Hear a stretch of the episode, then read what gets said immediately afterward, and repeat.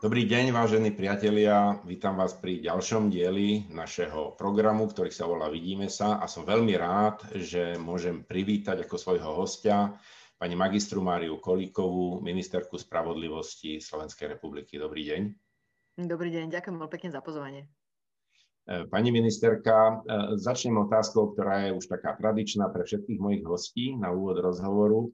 Keď sa pozriete na dnešnú Európsku úniu, zaujíma ma, e, čo v súčasnom dianí v Európskej únii vítate a čo vám tam, povedzme, chýba. No ja, ja veľmi vnímam veľký tlak Európskej únie smerom k, k tzv. vláde práva, rule of law. Podľa mňa princípy právneho štátu a demokracie je, je úplná nevyhnutnosť pre Slovensko, aby sme ich tu mali a sme ich veľmi dôsledne dodržiavali. A že si myslím, že k tomu potrebujeme mať silného partnera, aj pri tom navádzaní, čo to vlastne je. Pretože keď sa pozrieme späť, tak sme mladou demokraciou a si myslím, že aby sme sa vybrali naozaj tou správnou cestou, tak je dôležité, že sme v Európskej únii. Mhm. A keď sa pýtate, čo mi tam chýba, tak mi tam chýba Veľká Británia. Chýba mi tam pretože pri rozhovoroch, keď som ako štátna tajomnička bola na európskych radách práve k spravodlivosti, tak som veľmi vážne vnímala pripomienky, komentáre partnera z Veľkej Británie a naozaj mi tam bude teraz veľmi chýbať. Pani ministerka, nedá sa nevšimnúť, že od doby, čo ste nastúpili do svojej pozície, tak sa v rezorte spravodlivosti dejú veľmi významné veci. Dalo by sa jednoducho povedať, že v sieti spravodli, spravodlivosti uviazli veľké ryby, jedna za druhou. Ehm, je to určite veľmi náročné a veľmi zložité. Mňa by zaujímalo, ako vnímate reakcie okolia. Ako na to reagujú ľudia okolo vás, či už z jednej alebo z druhej strany? Tak uh, samotné, samotné prípady, ak sa bývame, bavíme o prípadoch uh, výchrice, všetkých týchto akcií, tak tie samotr, samozrejme musia podľa mňa zneisťovať všetkých. Nakoniec to vyplýva aj z prieskumov ohľadom dôryhodnosti v justíciu, že neviem, či ešte mohla klesnúť nižšie.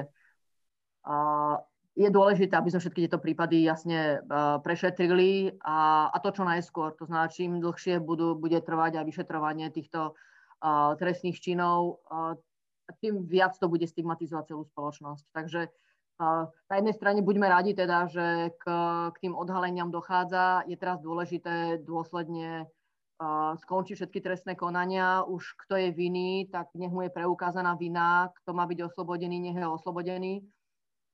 Treba sa s týmto čo najskôr vyrovnať. S tým súvisia nakoniec aj samozrejme zmeny, ktoré my navrhujeme. Vnímam, že to, do čoho sme sa dostali ako justícia, a, že vôbec a, toľko osôb je zapojených do týchto bohužiaľ nekalých korupčných praktík, a, ktoré boli prerastené a, medzi štátom a môžeme to tak nazvať a, a mafiou, tak a, ukazuje, že potrebujeme mať silnejší systém, silnejšie preventívne mechanizmy, aby sme tomuto do budúcna zabránili. A s tým súvisia aj tie reformy, ktoré boli aj reformy, ktoré sa ukázali ako zmeny ústave. No a na to sa chcem opýtať hneď v zápätí. Ehm, eh, jednak teda, koľko práce ešte zostáva tu na tomto poli, by som povedal, toho vyčistenia, toho pocitu, že zostávajú ľudia beztrestní, eh, a, alebo zostávali v minulosti. A potom samozrejme, ako prebieha eh, súdna reforma, ktorú ste rozbehli, ako, ako, ako to vnímate? Ide to podľa predstav, alebo, alebo je to pomalé, alebo je to OK? No, podľa mojich predstav je to, že zmena ústavy bola schválená v parlamente. Tá zmena ústavy je veľmi dôležitá, pretože dáva priestor pre súdnu radu, pre jej jasné kompetencie smerom aj k preverovaniu majetku uh, u sudcov, u kandidátov na sudcov, uh, teda ohľadom ich spolahlivosti ako osôb, uh, ktoré by sa buď mali stať sudcami, alebo tými, ktorí chcú postúpať ďalej v hierarchii v rámci, v rámci súdnej moci.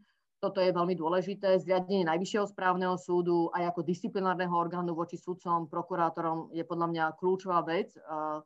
Vôbec zriadenie samotného Najvyššieho správneho súdu aj ako osobitného súdneho orgánu pre správne súdnictvo, to znamená pre všetky spory, ktoré majú ľudia so štátom, to je veľmi dôležité.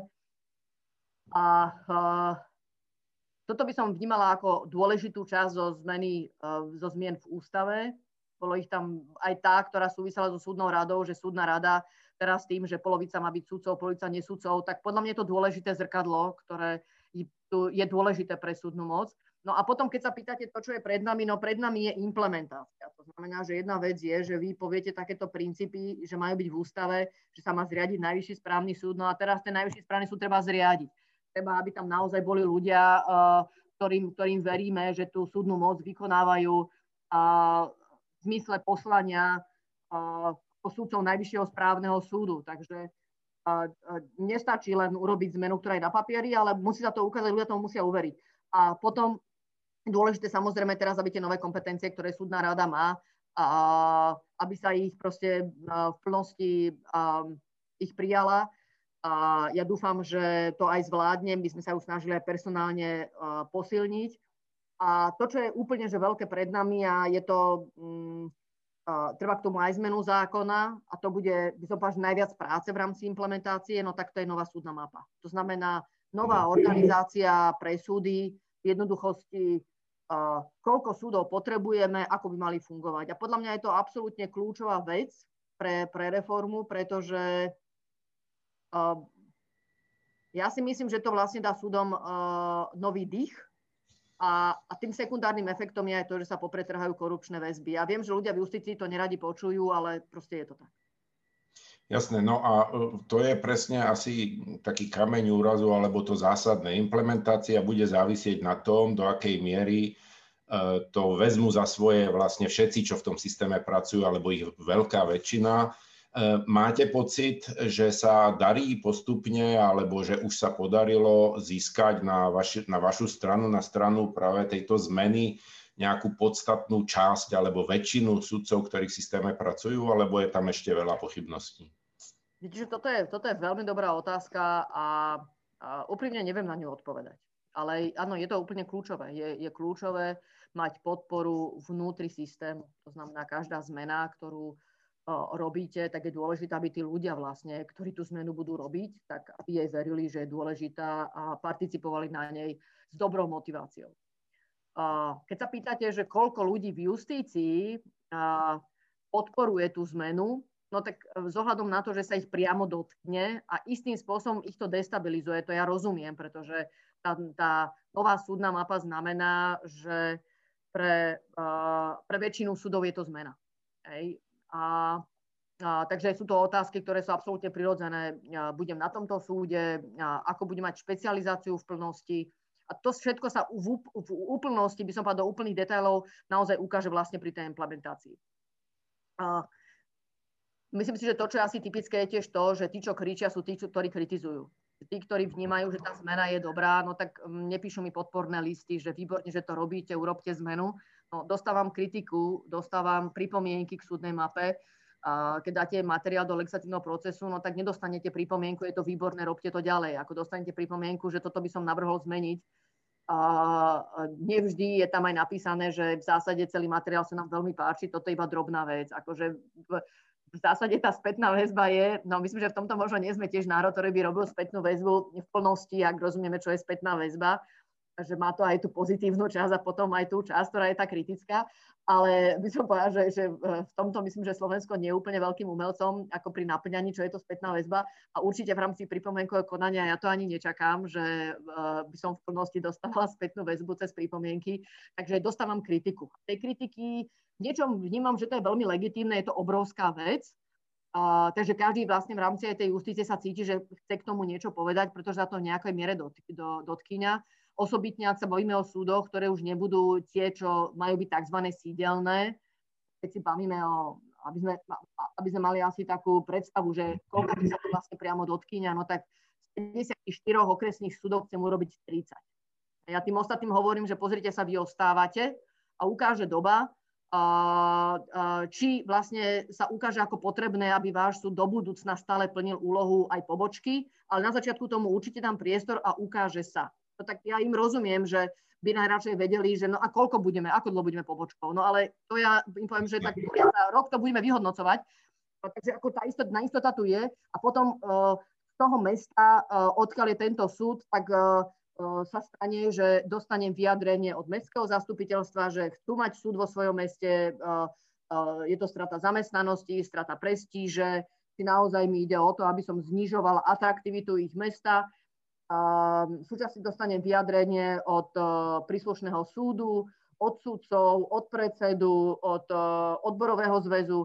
Takže keď sa pýtate, koľko ich dostanem, no, stane sa aj, že k jednému súdu dostanem aj z troch, štyroch subjektov. Ešte prípadne tam môžeme pridať aj župy, už sa mi aj to stalo, že aj župa sa mi vyjadrovala, alebo je pripravená sa vyjadrovať k súdnej mape, pretože sa jej to dotkýňa, pretože aj v jej obvode sa to dotkýňa nejakých súdov, no dotkýňa, pretože z 8 krajských súdov navrhujem urobiť 3.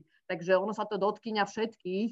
Uh, a e, ja si myslím, že justícia nie je o tom, že je to rozvoj regiónov, proste je to o tom, že ja sa mám postarať o to, že je tu prístup k spravodlivosti a k efektívnej justícii a v primeranom čase kvalitné rozhodnutie, ktorému rozumiem a ktoré je správne, spravodlivé na vysokej odbornej úrovni.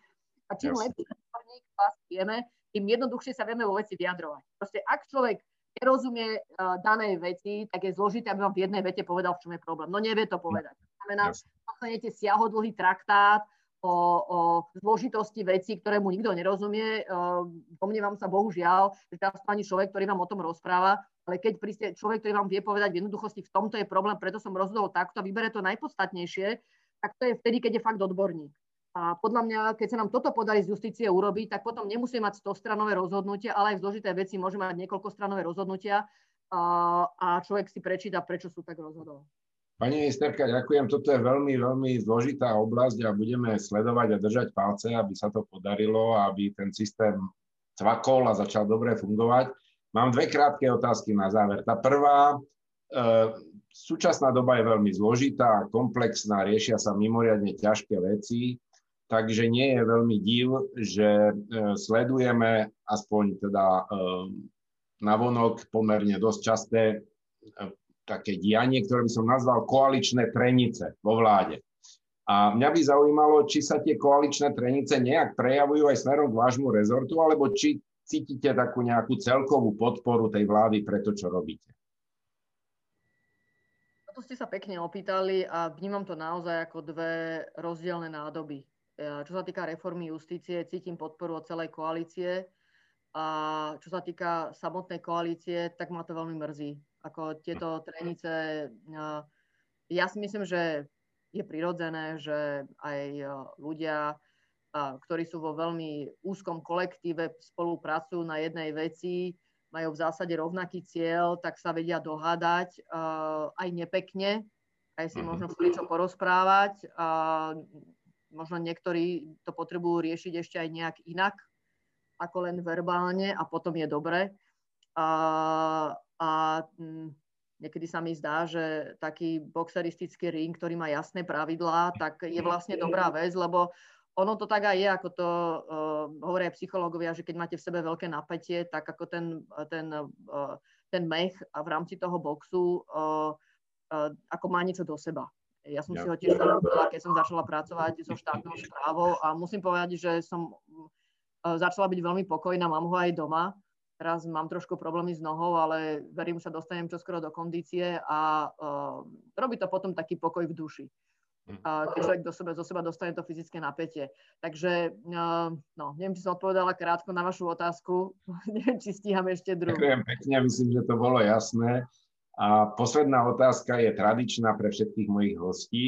Vy ste povedali, že ste rada, že Európska komisia má v prioritách vládu práva, že, že to pre vás veľmi dôležité, že sa vám to ľúbi.